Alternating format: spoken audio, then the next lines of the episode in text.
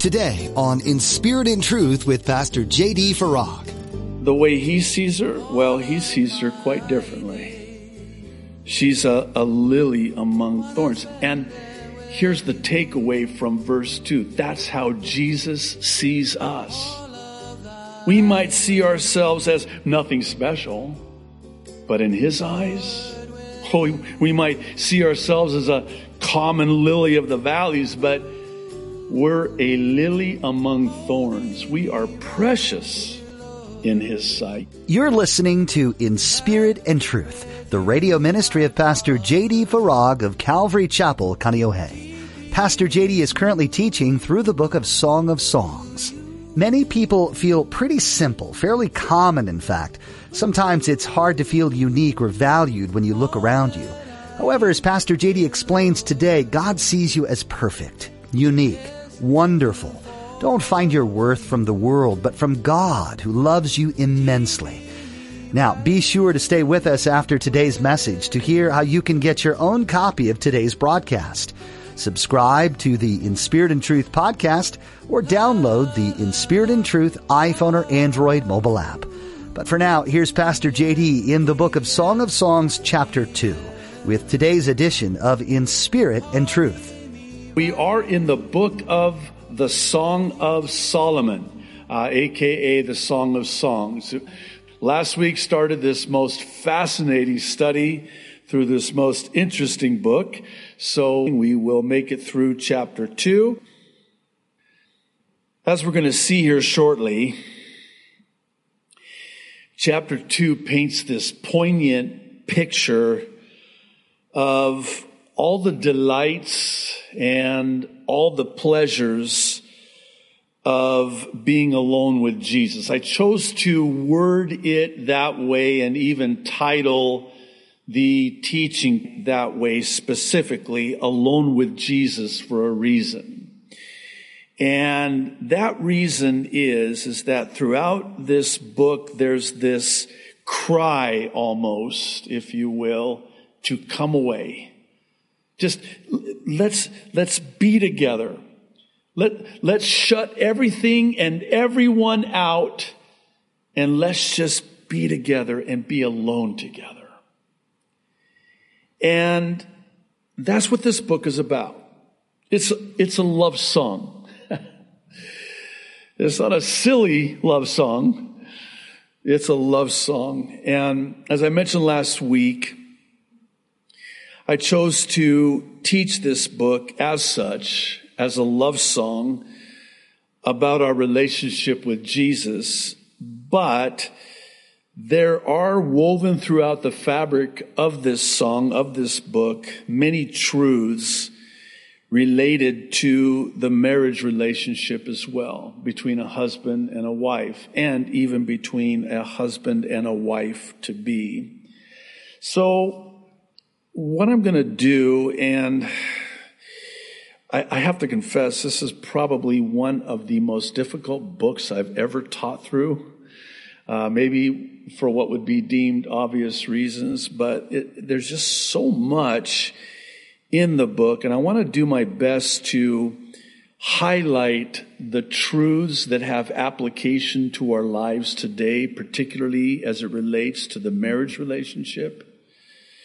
But at the same time, I don't want to lose focus or blur or even mar what I believe the main point of this book is and why it is I think that we even have this book included in the canon of scripture. Why do we have this book in our Bibles? God deemed it necessary of all of the songs that Solomon wrote. And we're told that he wrote 1,005 songs. And of all of those 1,005 songs, God deemed it necessary to include this one song of Solomon in scripture, in the pages of Holy Writ. So clearly there's a reason. And I think that reason is chiefly that of the picture it paints of our relationship, our love for the Lord, and perhaps more importantly, the love that the Lord has for us. So again, one more thing and we'll jump in. I, I want to, uh, how do I say this? I don't want to in any way be inappropriate because clearly we're, we're dealing with, as we're going to see tonight, some delicate subject matter, you know, for mature audiences only, uh, as they say. But at the same time, uh, I, I want to be appropriate, but I don't want to be appropriate at the expense of kind of skimming over or dancing around the intensity of our intimacy with Jesus. Again, as we're going to see and, talk about. Uh, I know I already said just one more thing, but one more thing before we jump in. Um, and this is important. And again, I want to be very uh, sensitive in how I uh, communicate this. But God made sex beautiful. God created sex. Satan perverted sex. And it's so sad. The lives of people that have been destroyed because of this beautiful gift of sex that God has given the husband and the wife within the context of the marriage relationship. Probably one of the best illustrations I ever heard of this was that of a fire. Now, of course, on the mainland, this is more apropos, but think of it like this. You have this fire on a cold winter night. And it's there in the fireplace or the wood stove. And oh, it's so cozy and warm and beautiful and wonderful. But you take that same fire and you take it out of the wood stove, out of the fireplace, and you put it right smack in the middle of the family room right there, it's going to burn the house down.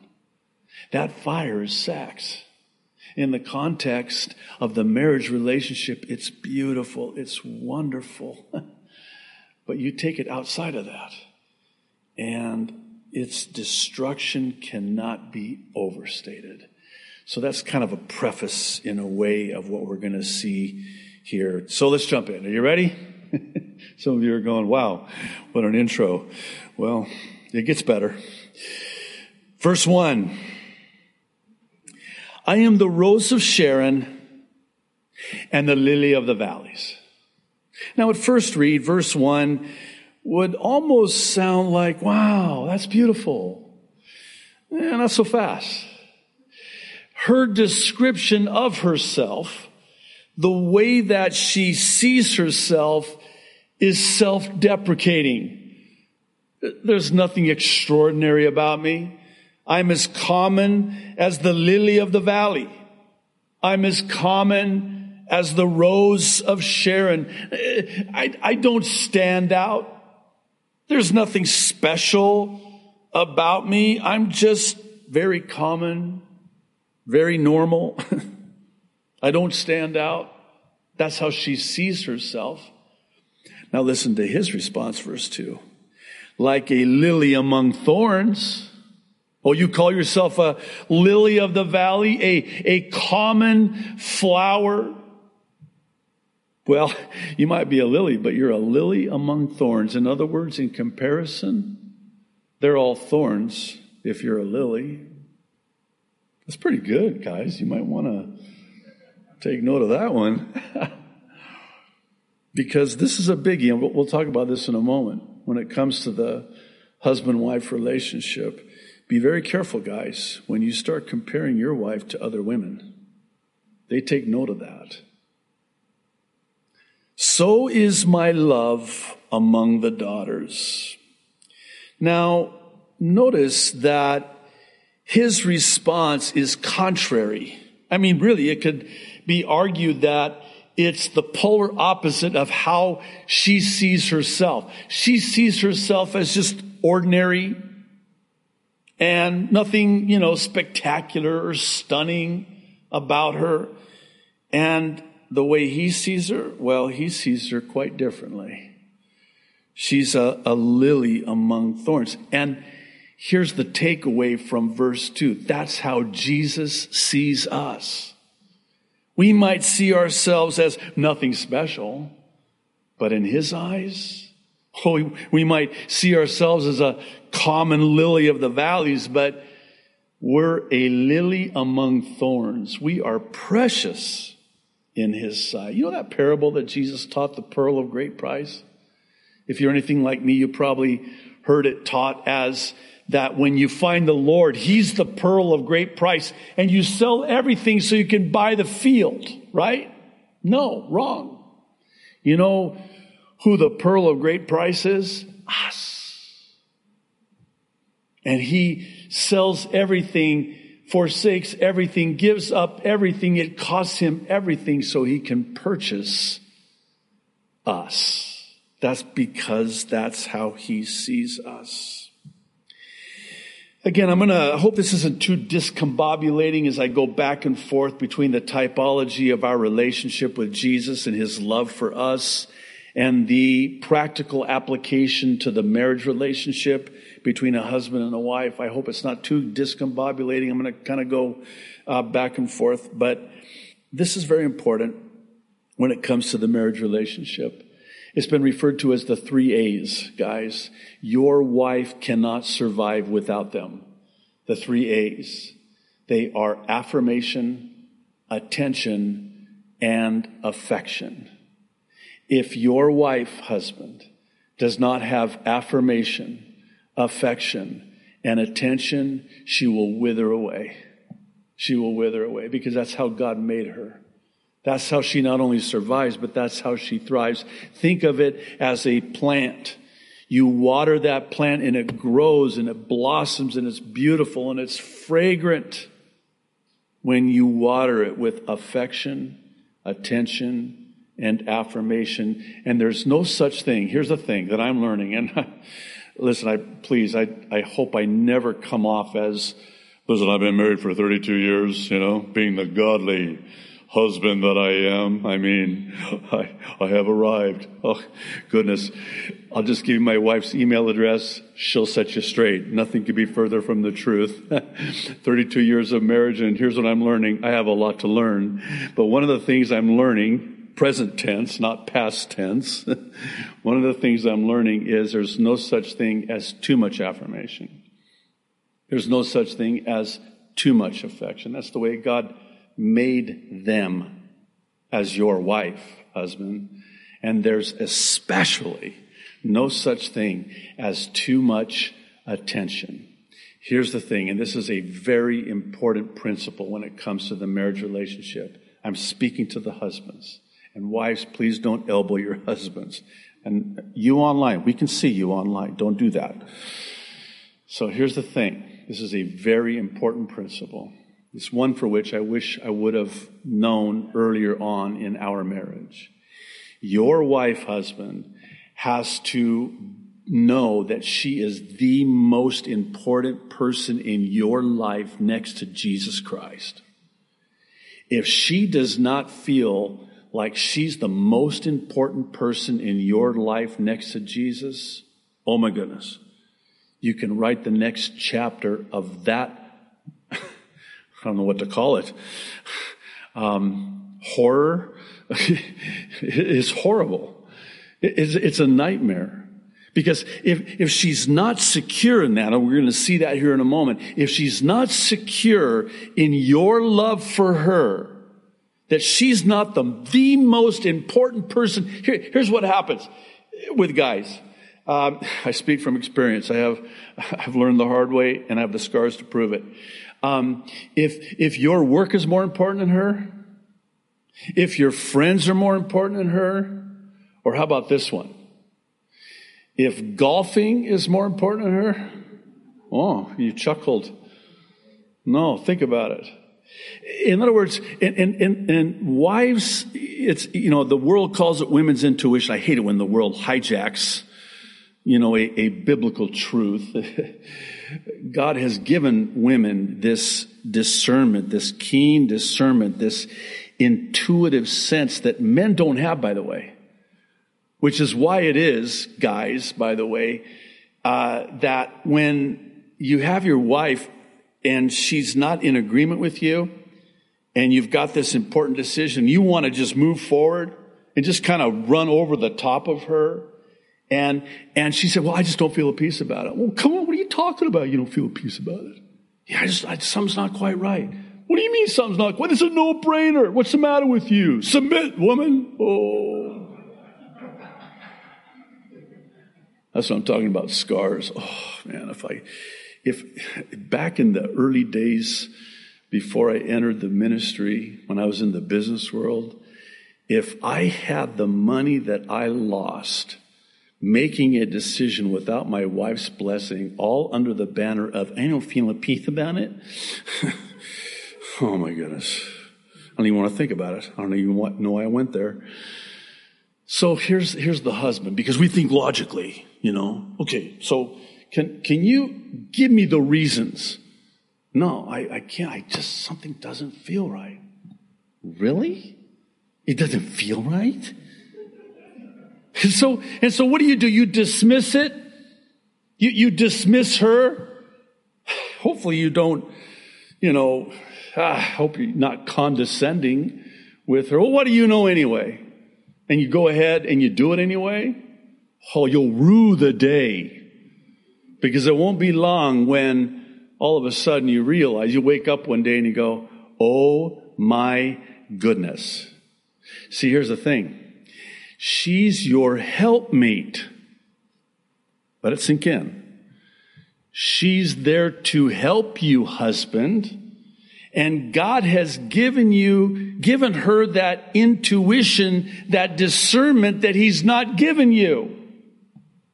And you need her and she will sense something and that's the Lord saying, through your wife, don't do it. And, and here again, when you dismiss them and mow over them and go ahead without them and you do it, what are you saying to them?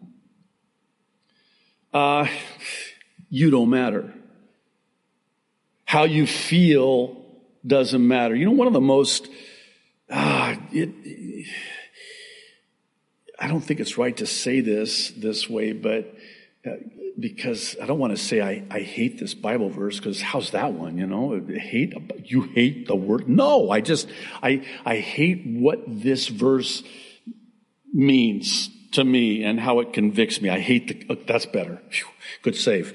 I hate the conviction that this verse uh, brings when Peter says, "Husbands." Dwell with your wives in an understanding way because they are joint heirs. They're the weaker vessel, not inferior, not spiritually, certainly, physically, but they're joint heirs. And here's the thing if you dismiss them and you are not understanding with them and you don't listen to them, you do so to your own peril. And, and this is where it makes the hair on the back of your neck stand up, presupposing you still have hair back there. But uh, because if you don't, your prayers will be hindered. Have you ever thought about that? You ever wonder why maybe those prayers are just bouncing off the ceiling and God's not even hearing them, let alone answering them? Maybe that's why.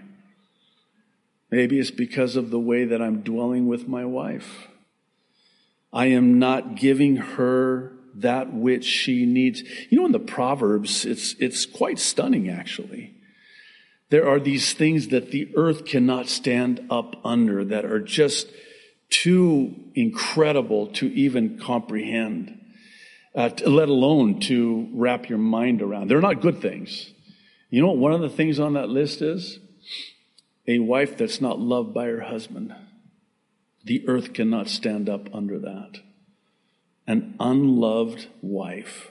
You know, in Ephesians, I do this with weddings, and um, sometimes I just get up in the groom's uh, grill when I do, but in love, because that's what Paul says in Ephesians Husband, love your wives Husbands, love your wives. Husbands, love your wives. Three times. He never says to the wife, Wife, love your husband. No, he says to the wife, after he says to the husband, Love your wives, as Christ loved the church and gave himself for her. Love your wife as you love yourself. I have yet to meet a guy that doesn't love himself. He's into himself.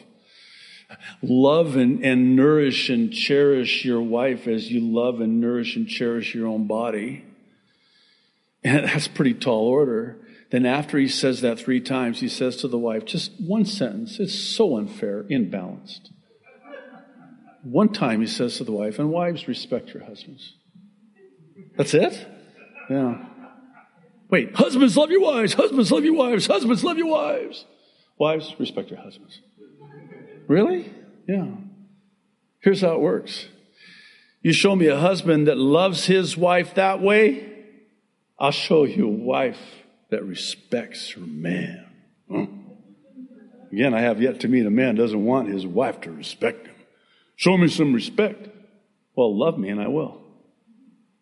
Well, you need to respect me first. No, no, no, no. That's not what, how it works. First, you have to love me three times. Okay, this is not a teaching on marriage, and we need to keep moving. So, verse 3 Like an apple tree among the trees of the woods, so is my beloved among the sons. I sat down in his shade with great delight, and his fruit was sweet to my taste. Oh my. A little bit, getting a little bit warm in here. Turn the AC up. This is very poetic, very picturesque imagery of the sweet delight, taste of the Lord and see that He is good. The sweet delight He brings.